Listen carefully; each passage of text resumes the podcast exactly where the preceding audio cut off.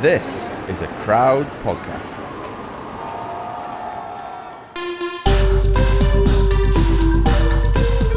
Hello, I'm Geraint Thomas, And I'm Tom Fordyce. and you've just entered the Geraint Thomas Cycling Club.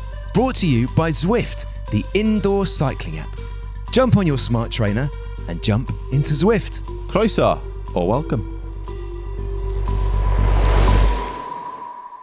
Hello, GTCC gang, and happy Friday to you. Now, we've thrown about a few teasers for this, but seeing as it is Six Nations season, we are handing you a very special extra bonus episode with All Blacks rugby legend Richie McCaw. I know.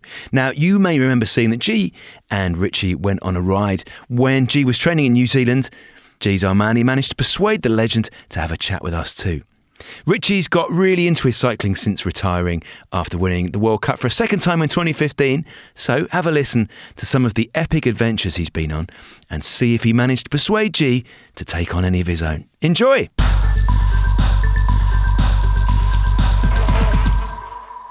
We all love coffee, don't we, G? Never do this pod without one, Tom. Or a ride, actually. Yeah, there is nothing better than a quick coffee for a cold winter ride or before hopping on Zwift. So, I know we'll both be delighted with the next sponsor of this podcast, Origin Coffee. Also, there is a cheeky discount code we've got for all our listeners. Origin Coffee are one of the leading brands on the coffee scene, and they get just how much cyclists love coffee. And get this, Tom. Origin's Director of Coffee, Freda, is a three times UK Cup tasting champion. Not once, Geraint, not twice, but three times. That is pretty impressive. Would you like another great fact? All online orders are roasted and shipped the very same day. Super speedy, just how we like it on this podcast. They also have a rewards program, so customers like you and me can earn points and get cash back every time we shop online. So why not try one of their delicious espresso blends or an interesting single origin coffee? There are so many profiles to try, and all the coffee comes in home compostable bags. So if you want to order some Origin coffee and get a massive 30% off, just go to origincoffee.co.uk and use the code GTCC30 at checkout. That's the code GTCC30 at checkout. Go and get yours today. Enjoy!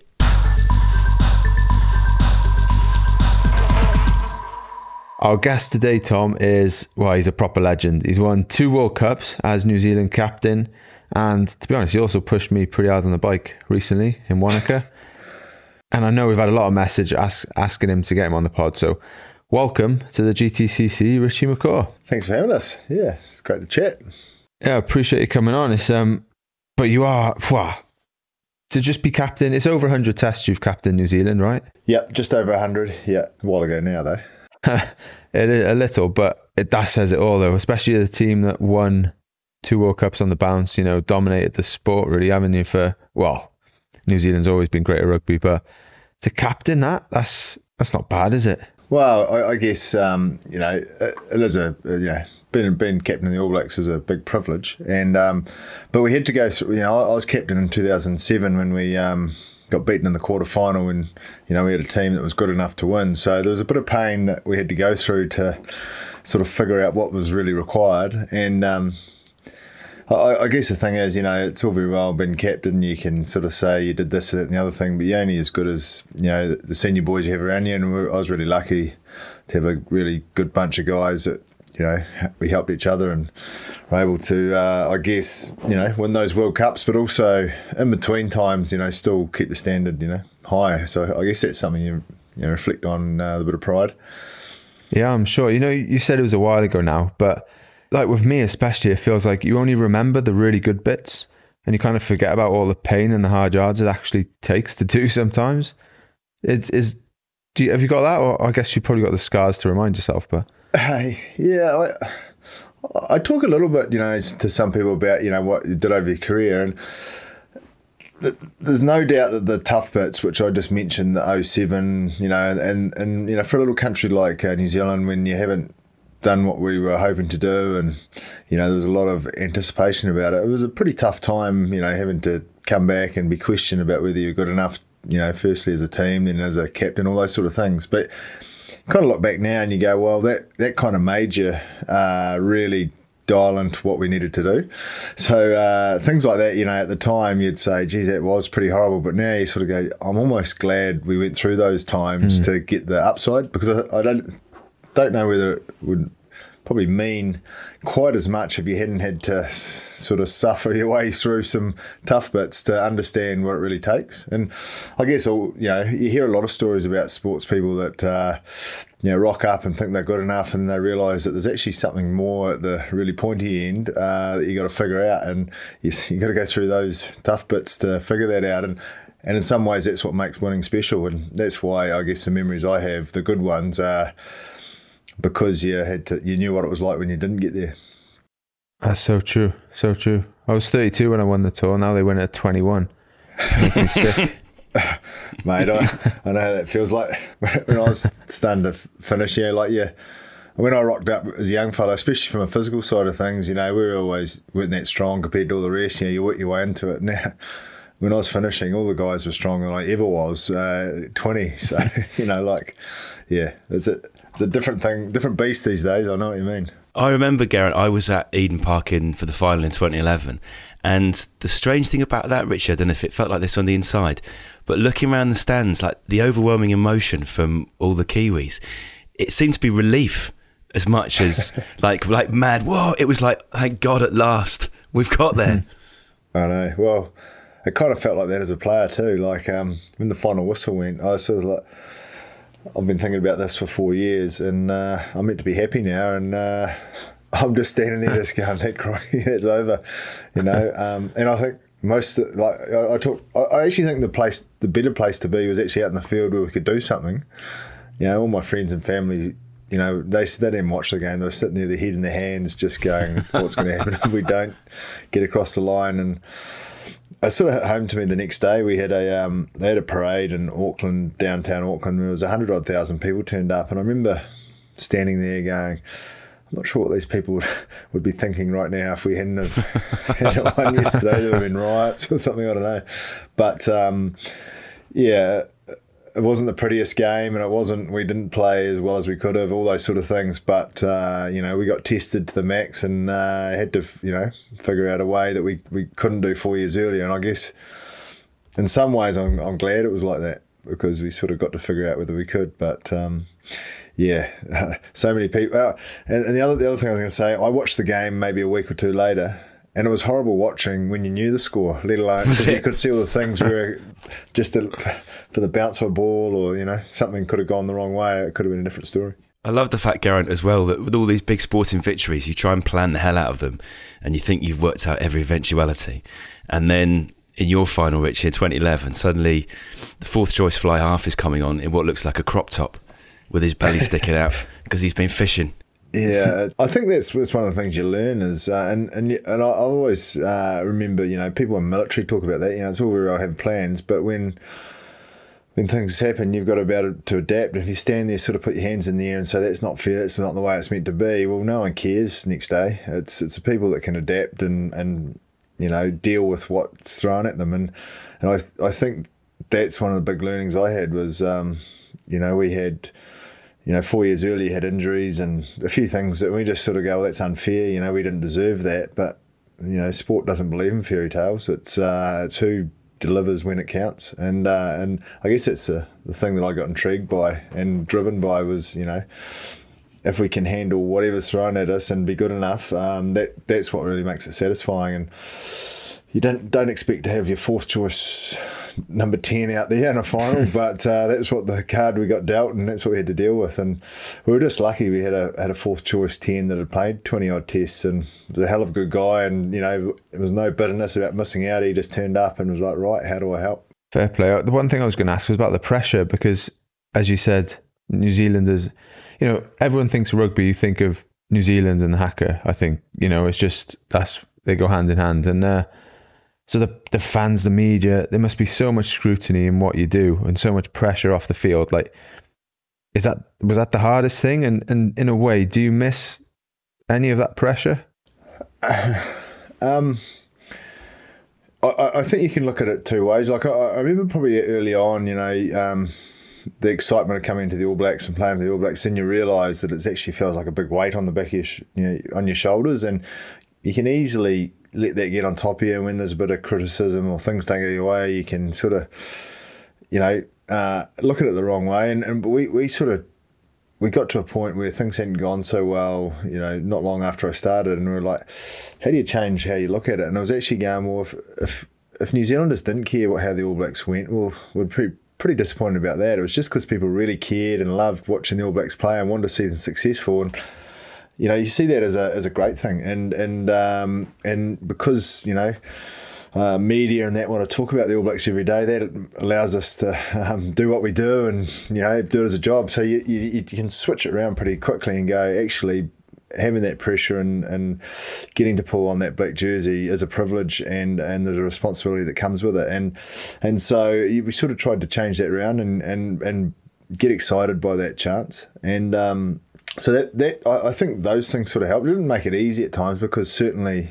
Uh, you know, you knew every single week you, you couldn't have an off day. You had to go and perform, and the expectation was that. Um, but we, we kind of had that within the team that we, uh, you know, that there was there was no sort of excuses to turn up and just go, oh, it's okay today if we don't get the job done. So um, we sort of drove that within, um, and and in some ways, when you have more success, you, you, perhaps you know they want to knock you off even more, and and that kind of drives you even more. So it was sort of one of those uh, ones that sort of you know that pressure and intensity and, and wanting to uh, make sure you'd be on the job every week. I, I think, and by the time I finished, that's the bit I was sick of, but that's also the bit I loved, and that's the bit I miss. So I, I love that fact that you know everyone wanted to come and get you, and, and we had to perform to our best. But when you've done it for 15 years, it was just like, man, I've probably had enough of that. And now I look back and I don't miss the actual playing of the game, but I miss that that feeling of, oh man, you know, I'm a little bit on edge. What's what's the opposition going to throw at us this week? Are we going to be on the job? And you know, just that feeling of not quite sure. But like when I went for a ride with you the other day, I was not quite sure what you're going to do to me. well, I was the same, Tom. So the day before, I, had quite a big efforts day, whatever. And then that morning, I was like, oh, I don't have any food in the house. Had a quick coffee, and I was like, oh be all right. I'm just meeting Richie and, and his mate. I didn't realize he was an Olympic gold medalist rower, but anyway. and um, I was like, yeah, we'll just have a little, I don't know, two, three hour ride, and then I'll ride off to Queenstown, which was like 70 odd K away. Wow, mate, they, you were, you go, you boys. You were tag teaming nice, me. I was, like, I was riding. yeah, to be fair, we were having a turn each, so yeah. But uh, I think you just been nice it was uh, it was a good it was, it was great to get out and about for a ride. When did you first get into riding your bike, Richie? Was it when you were still playing rugby, or was it something that happened after? Uh, oh, not a lot when I was playing. I, like I quite enjoyed a little bit of cross training and stuff. You know, as a chance to l- lighten up on the legs. Um, but I didn't do a lot. I uh, when I f- well actually when I finished playing, I the I, kind of knew there was something that I needed to do to, you know, keep me motivated to first of all keep fit and not blow up like uh, some ex sportsmen do. Um, but also, you know, what we were just talking about, you know, that edge or that something that just puts you a bit uncomfortable.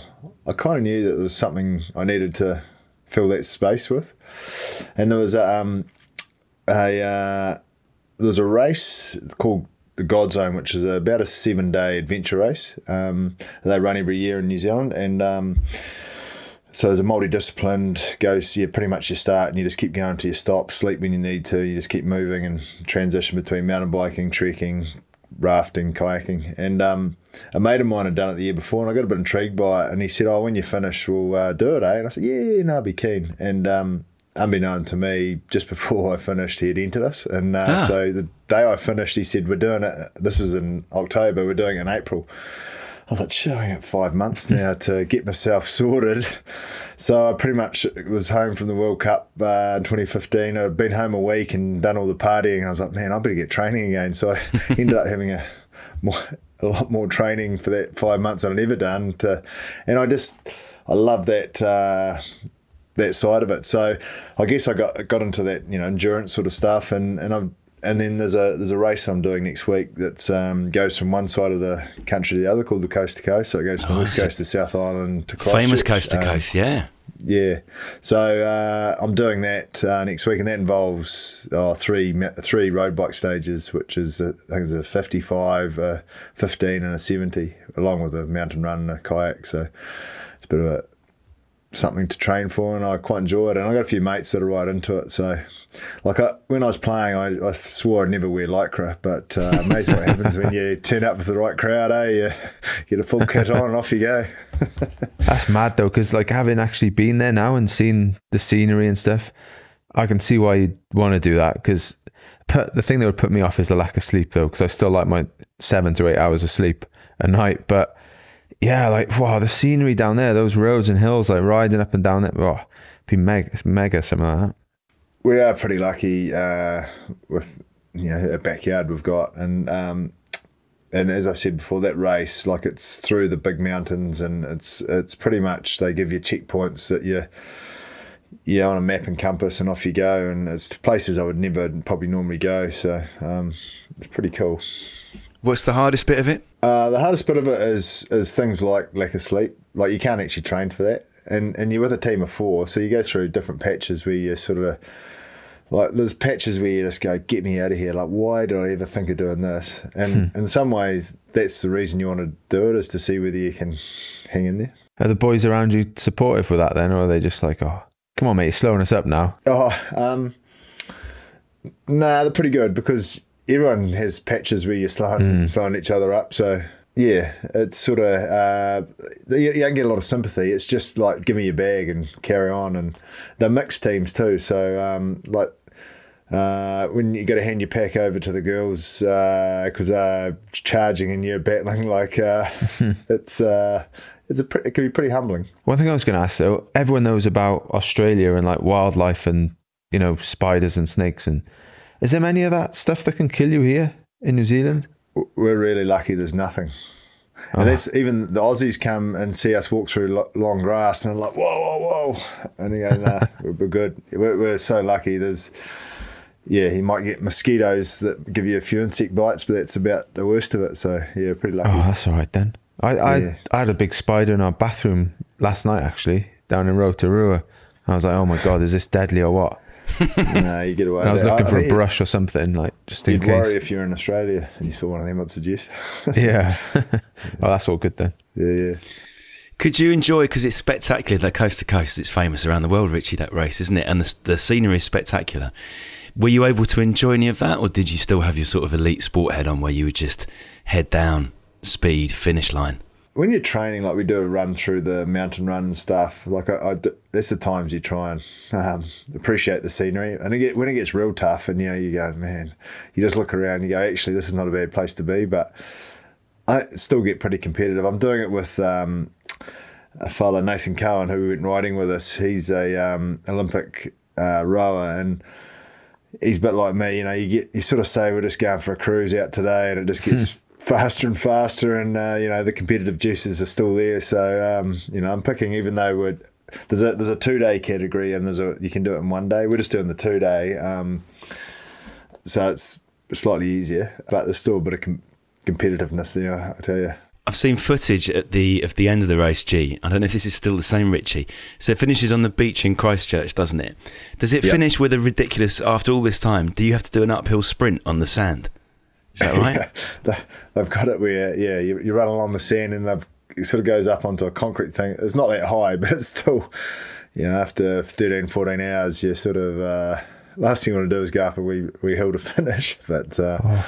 it's nice to get there, I tell you. Maybe we should try and do something like this, Tom, because um, me and Tom had this.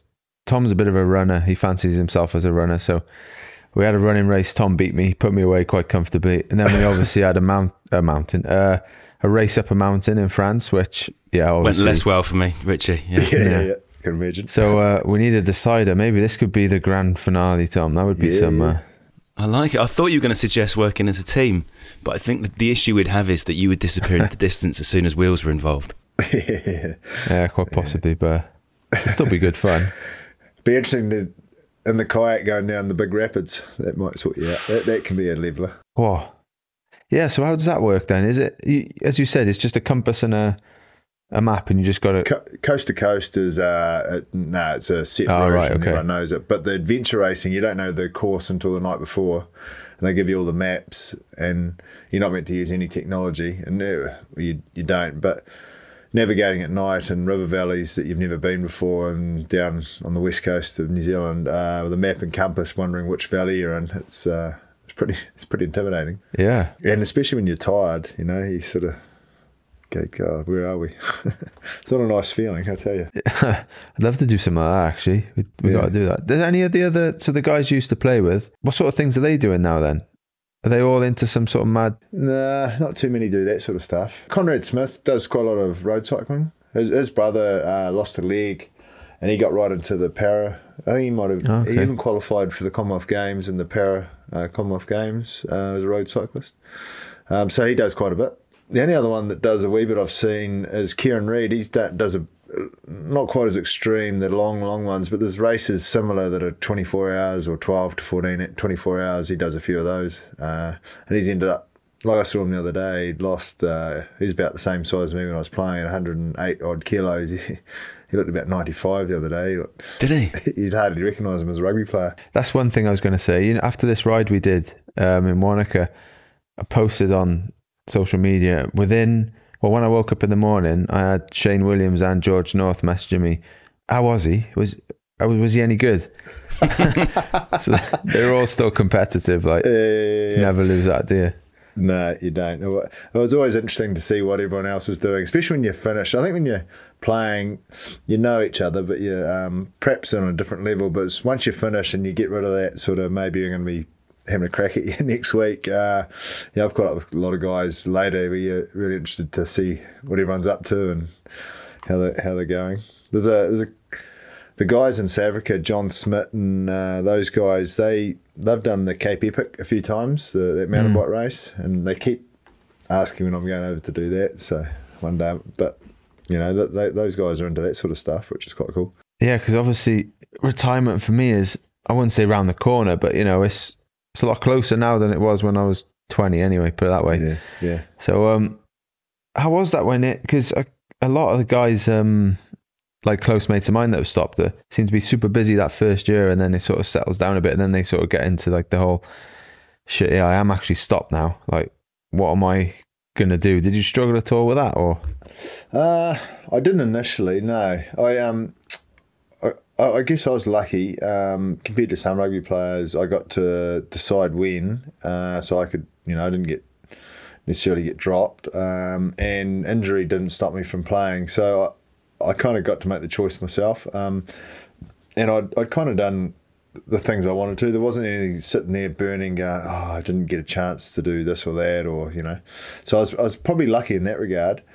Um, but someone, you know, how do you find the right time? Someone said to me, who'd finished, said, oh, you'll know when that, you know, flame starts to flicker or goes out, and no matter how much you try, it won't come back. And hadn't yet, but I knew it wasn't probably that far away because it was getting harder to tr- train like I needed to, and it's ironic because I probably train more physically now than I used to. But just the the, the constant, uh, you know, you go from game and recover and do it again. You know, the physical side is met as well as the, you know, fitness and all that stuff. So you, I kind of knew that was getting harder and it was a natural end, but. As I said before, I knew I needed something to fill that gap somehow, and the team aspect for us was a big one, and that's where obviously the adventure racing, you know, you're in a team of four, so a, that replaced that a little bit. But as that anticipation, like I wasn't going to miss the game, but I was going to miss the hype and the excitement and the build up and all that sort of stuff.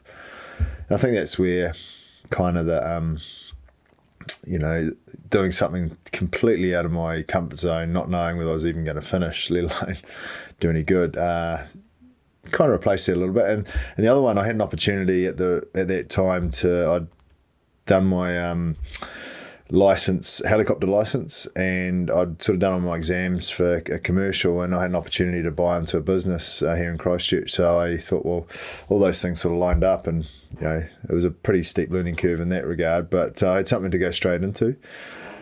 And that so that sort of made it easy for a start, but still, I, I reckon it was a second year where you go, oh, I'm sort of working a, um, a, a- a job nine to five that sort of is going to always be the same, but it's not because you know you're obviously flying things, you know, all those things. But it's it was just that's when reality started to smack you. You go, geez, Yeah. how good being a professional sportsman was, and all the opportunities and that you got.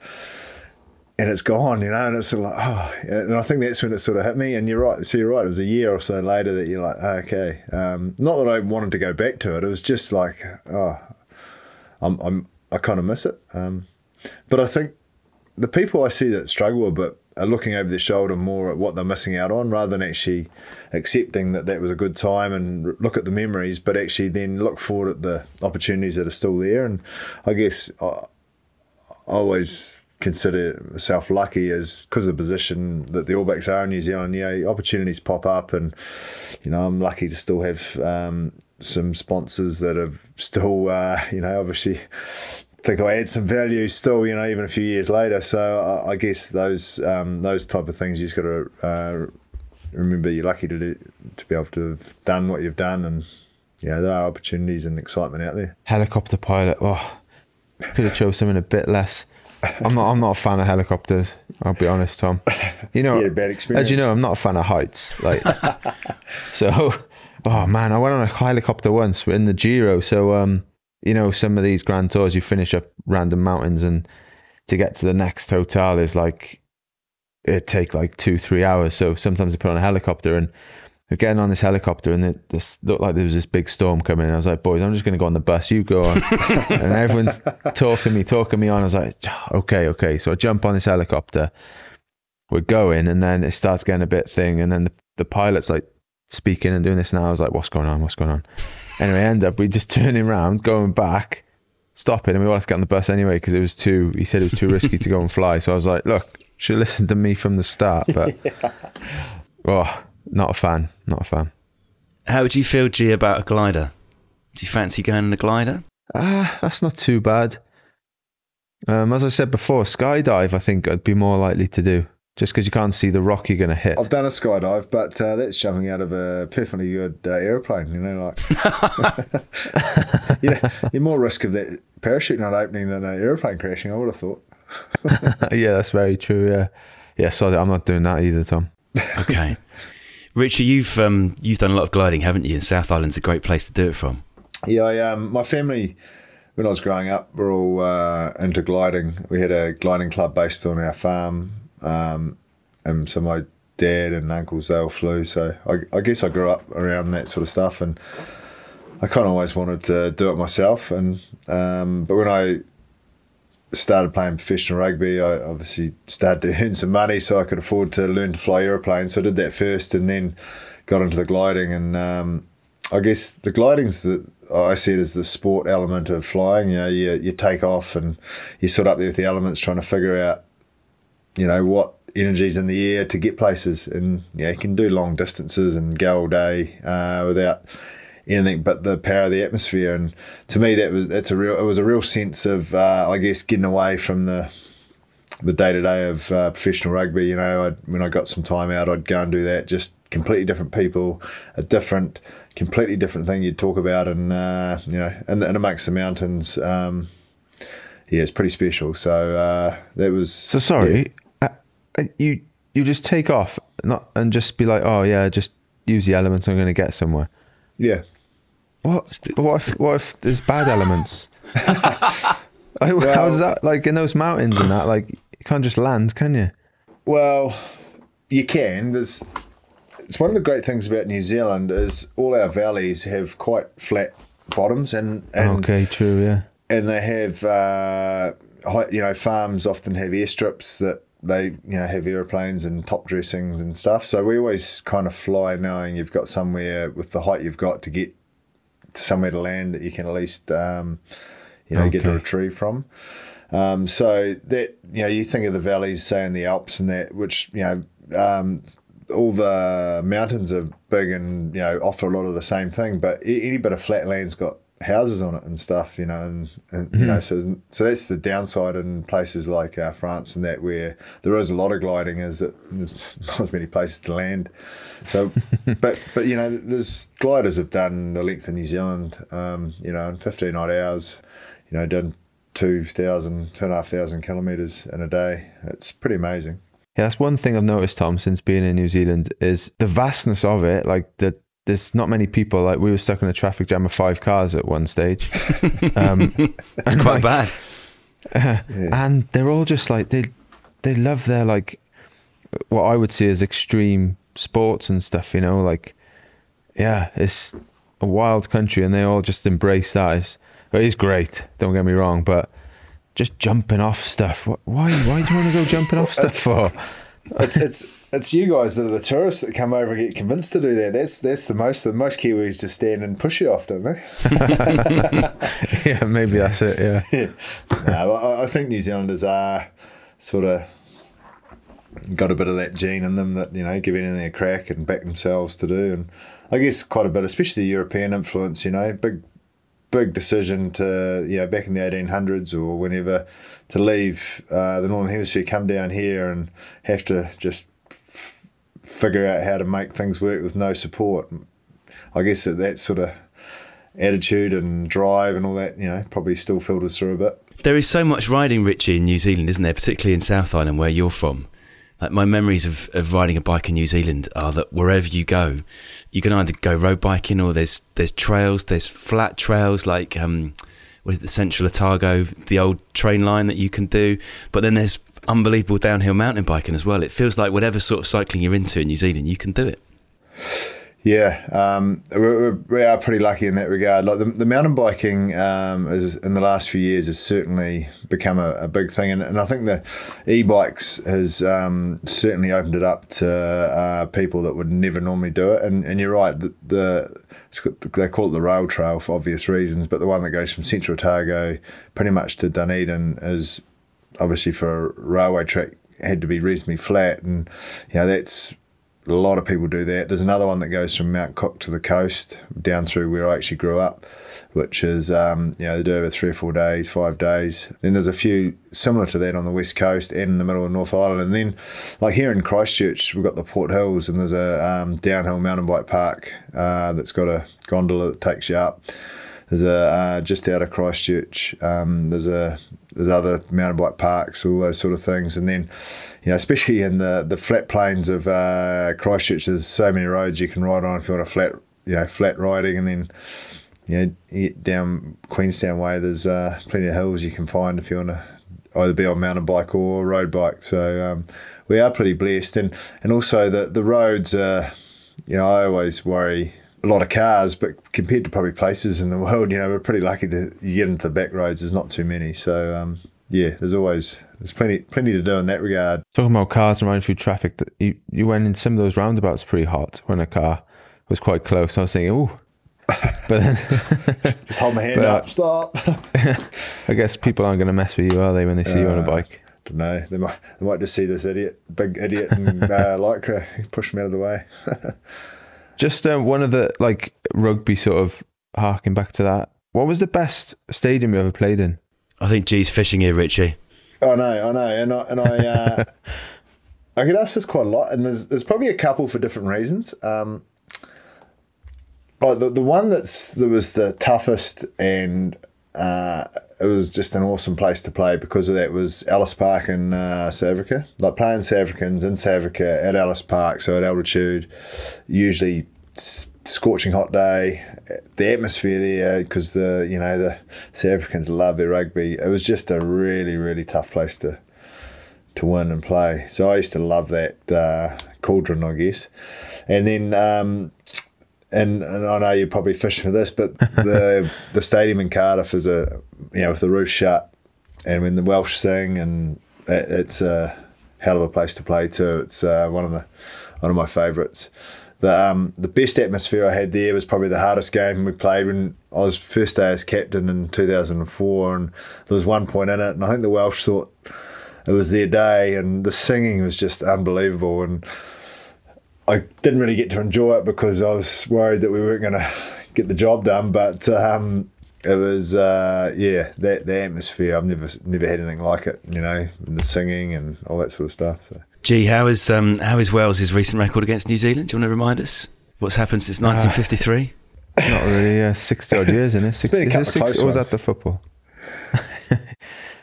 yeah, it's been close a few times, but we're saving ourselves for the big one this year, Tom. That's what it is. Yeah.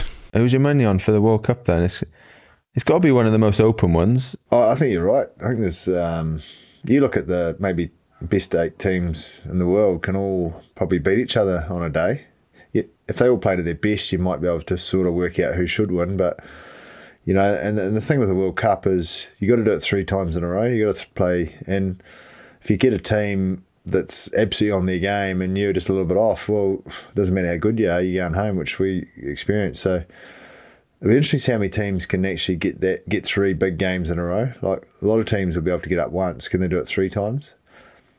But you know, I, I still, you know, I'm obviously very biased, but you know, the All Blacks have got a show, and perhaps having a bit of a tougher year last year uh, might just take the heat off them slightly. um, be interesting to see how the French handle the home pressure, you know, and the expectation now. It's a bit like what the All Blacks were like in 2011, you know, have a team that's definitely good enough and people start to expect that they're good enough and you're playing at home. Um, that can work and be good for you, but it also can work against you. So it'd be really interesting to see how that goes. But yeah, I think I think from a rugby point of view, if you uh, didn't have any loyalty anywhere, you look at it and go, man, that makes it exciting as you just don't know.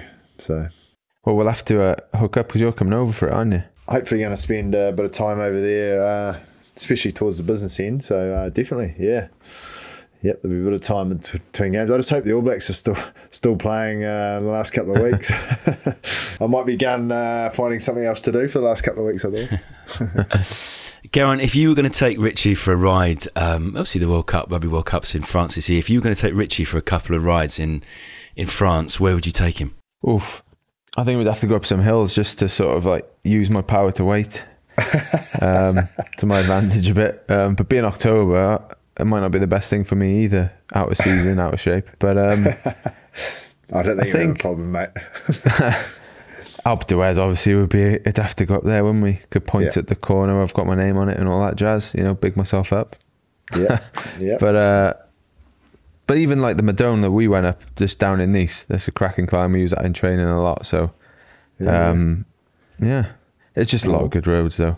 Yeah. To be no, fair, like most places, yeah, have like obviously Cardiff, like go for a good ride around Cardiff, really. Yeah. Road to Rotorua really reminded me of that. Do you know just dead rolling and Yep, yep. Nice. Yeah. Did you get wet in uh, Rotorua? Yeah. Oh, very much like Cardiff then, wouldn't it? yeah. I shouldn't say Except that. about 15 degrees warmer. But yeah. yeah. Oh, no, no. I look forward to uh, that was one thing uh, I was thinking about getting over when I'm over there for a bit to hopefully uh, get out on the road. So, yeah. Have you got climbs that you want to tick off, Richie? Are you are you into your cycling to that extent? Uh, yeah, well, a little bit. Yeah, probably not as much as some people, but certainly the Alpe d'Huez is uh, one that you know obviously famous and keen to have a crack at it. Well, yeah, I've actually got a book, Mountains Calling to G. You can buy it in all good bookstores. There you go. It's very well written, that book, Richie. uh, I was um, I spent a wee bit of time into last year down in uh, uh, Basque country, down uh, Biarritz, and uh, you know, like beautiful place down there and stuff, and obviously be some good riding down around in the Pyrenees and around through there. I'm sure. A few vineyards. Yeah, a few stop offs. Someone was telling me about a, a, marathon that they'd done, but it was from one vineyard to another that um, they had to stop and have have a glass of wine in between and make it a long day. I'd suggest. that sounds tough. Are you a watcher, Richie, as well as well as a do when it comes to, to cycling, or do you just prefer to to get out on the roads and pedal? Probably more just get out the road and pedal, but I certainly uh, have started to take more notice. I think when you get into it a bit more and you start to, you know, th- think about different things. And like Nathan, who we went riding with the other day, he's very much he, he well, he's up all night every night when the Tour de France is on watching, you know, and he'll sit on the bike watching for, you know, two or three hours and stuff, you know, maybe not quite that long, but you know what I mean? And, um, and I sort of, so, you know, he starts to talk about it and you sort of, you start to pick up an interest and, you know, I was probably more, you know, watch a little bits of it, but not actually sit down and be avid. But, you know, so, there, and then you, I, I did a um, there's a road race um, down in Wanaka. It's just around the lake, 100k, and uh, a couple of um, sort of professional New Zealand professional sort of teams were, were riding in it, and uh, I didn't really realise who was who. Really, I knew there was a few, and then you know, we, we'd done about 30k and then they sort of off they went. And I, I was really, really annoyed with myself. I couldn't uh, hang on. and then Nathan got dropped off as well. And then I was like, ah, oh, you know, it's bloody annoying. And he goes, you do know that a couple of those guys ride in Europe and stuff like that. So your probably expectations were a little bit out. I was like, oh, that makes you feel a bit better. But um, so, you know, when you start doing little things like that, you start to work out who's who. And um, yeah. There's quite a few um, Aussie, uh, Aussie, uh, Kiwi pro guys actually around because um, most of the guys in the peloton I speak to were from one of the stops that we had in in New Zealand actually. So I had a lot Yeah. of good local tips and stuff. So that was handy. Yeah, Oh, that's good. Yeah. Uh, I think you went for a ride with, uh, yeah. Ruben. yeah, like he's one of the better uh, New Zealand uh, riders around, isn't he? Yeah, yeah, yeah. I think he's just turned pro this year. So um, yeah, he's got a big, bright future in front of him. Yeah, there's not much of him, eh? No, no, no, he's in good shape already. He's telling me he's got, yeah, he's been on some nutritional plan since November, and he's the lightest he's ever been and stuff. So, no, big year, big year in front of him. So, but anyway, we won't keep you any longer. Thanks for your time. Really happy to get you on. Yeah, no, thank you, and uh, yeah, I appreciate uh, meeting up the other day to have a ride. It was uh, yeah, really enjoyed it. No worries. Thanks for the coffee. Pleasure. I'll get you a beer in France. Look forward to it. Gee, I am delighted to announce that we have got Momentous back on board as a sponsor for a Series 3 of the GTCC. Momentous, a little bit like UG, are dedicated to optimizing both the mind and body, and they're leading the way for high performance seekers at all levels. Right, so for those not familiar with Momentous, Gee, tell us all about their flagship product. Yeah, so PR lotion is something I've used on my body for years, Tom. It basically delivers bicarb directly to your muscles via your skin and bypasses the gut, which I don't know if you've ever drunk bicarb, Tom, but that's a big plus. The best time to use it, I find, is an hour and a half before your workout on Zwift or out on the road or whatever you're doing. And it's not too sticky either. It doesn't get stuck in your hairs if you've forgotten to shave. And it definitely helps me train harder. All of this is true, G. It is actually scientifically proven to improve performance and decrease muscle soreness and helps you make all those training goals.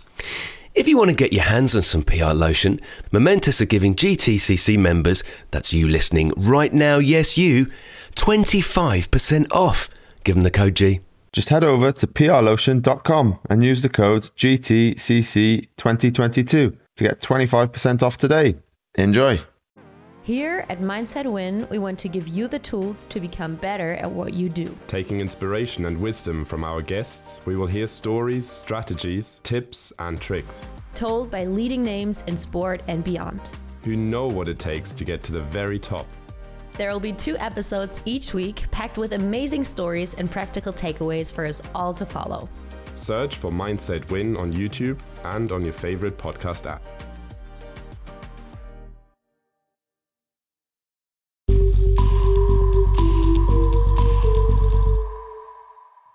Tom, Zwift are back for their third season sponsoring the GTCC. Which means our Wednesday 6pm group rides continue. Exactly. Just hop on your trainer, open up the Zwift app, and join the group ride. You get to ride alongside us, all our club members, and wear the in game GTCC jersey. And if you're new to Zwift, just go to Zwift.com to start your free trial today. During this season of the pod, we're going to be walking you through all the new stuff we've been trying out on the app. Just think of us as your testing team. So, Chairman Tom, what have you been trying this week? Well, Geraint, Zwift are releasing a new map, and I know a lot of our GTCC members are going to be very excited by this because it's inspired by the city of Glasgow and the rolling countryside of Scotland. It's not a one to one replica of a real world destination like some of Zwift's other maps for, I don't know, London and Paris, but it is basically a racer's playground. There's five routes and 58.5 kilometres of new tarmac and gravel as well for you all to go and enjoy. And we'll make sure to line it up for some GTCC group rides in March. Until then, you can ride the new routes or race them in the Ride Scotland events that are on the Zwift event calendar and even unlock a rather snazzy tartan themed kit. Find out more, go to Zwift.com where you can start your free 14 day trial or buy a Zwift hub.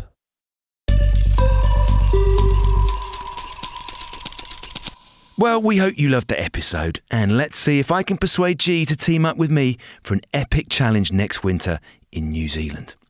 In the meantime, if you fancy getting access to even more bonus content, head over to patreon.com forward slash GTCC to sign up and become an official domestique and get all the extra content that comes with it. I'll be back again with G for another episode on Tuesday. We'll see you then. That was the Geraint Thomas Cycling Club. Thanks to club secretary Louise Gawilliam, heads of music Emma Hickman and Frank Beecher, head of social Archie Biltcliffe, and our honorary president Mike Carr. But most of all, thanks to you for listening. We'll see you next time. Ciao, ciao.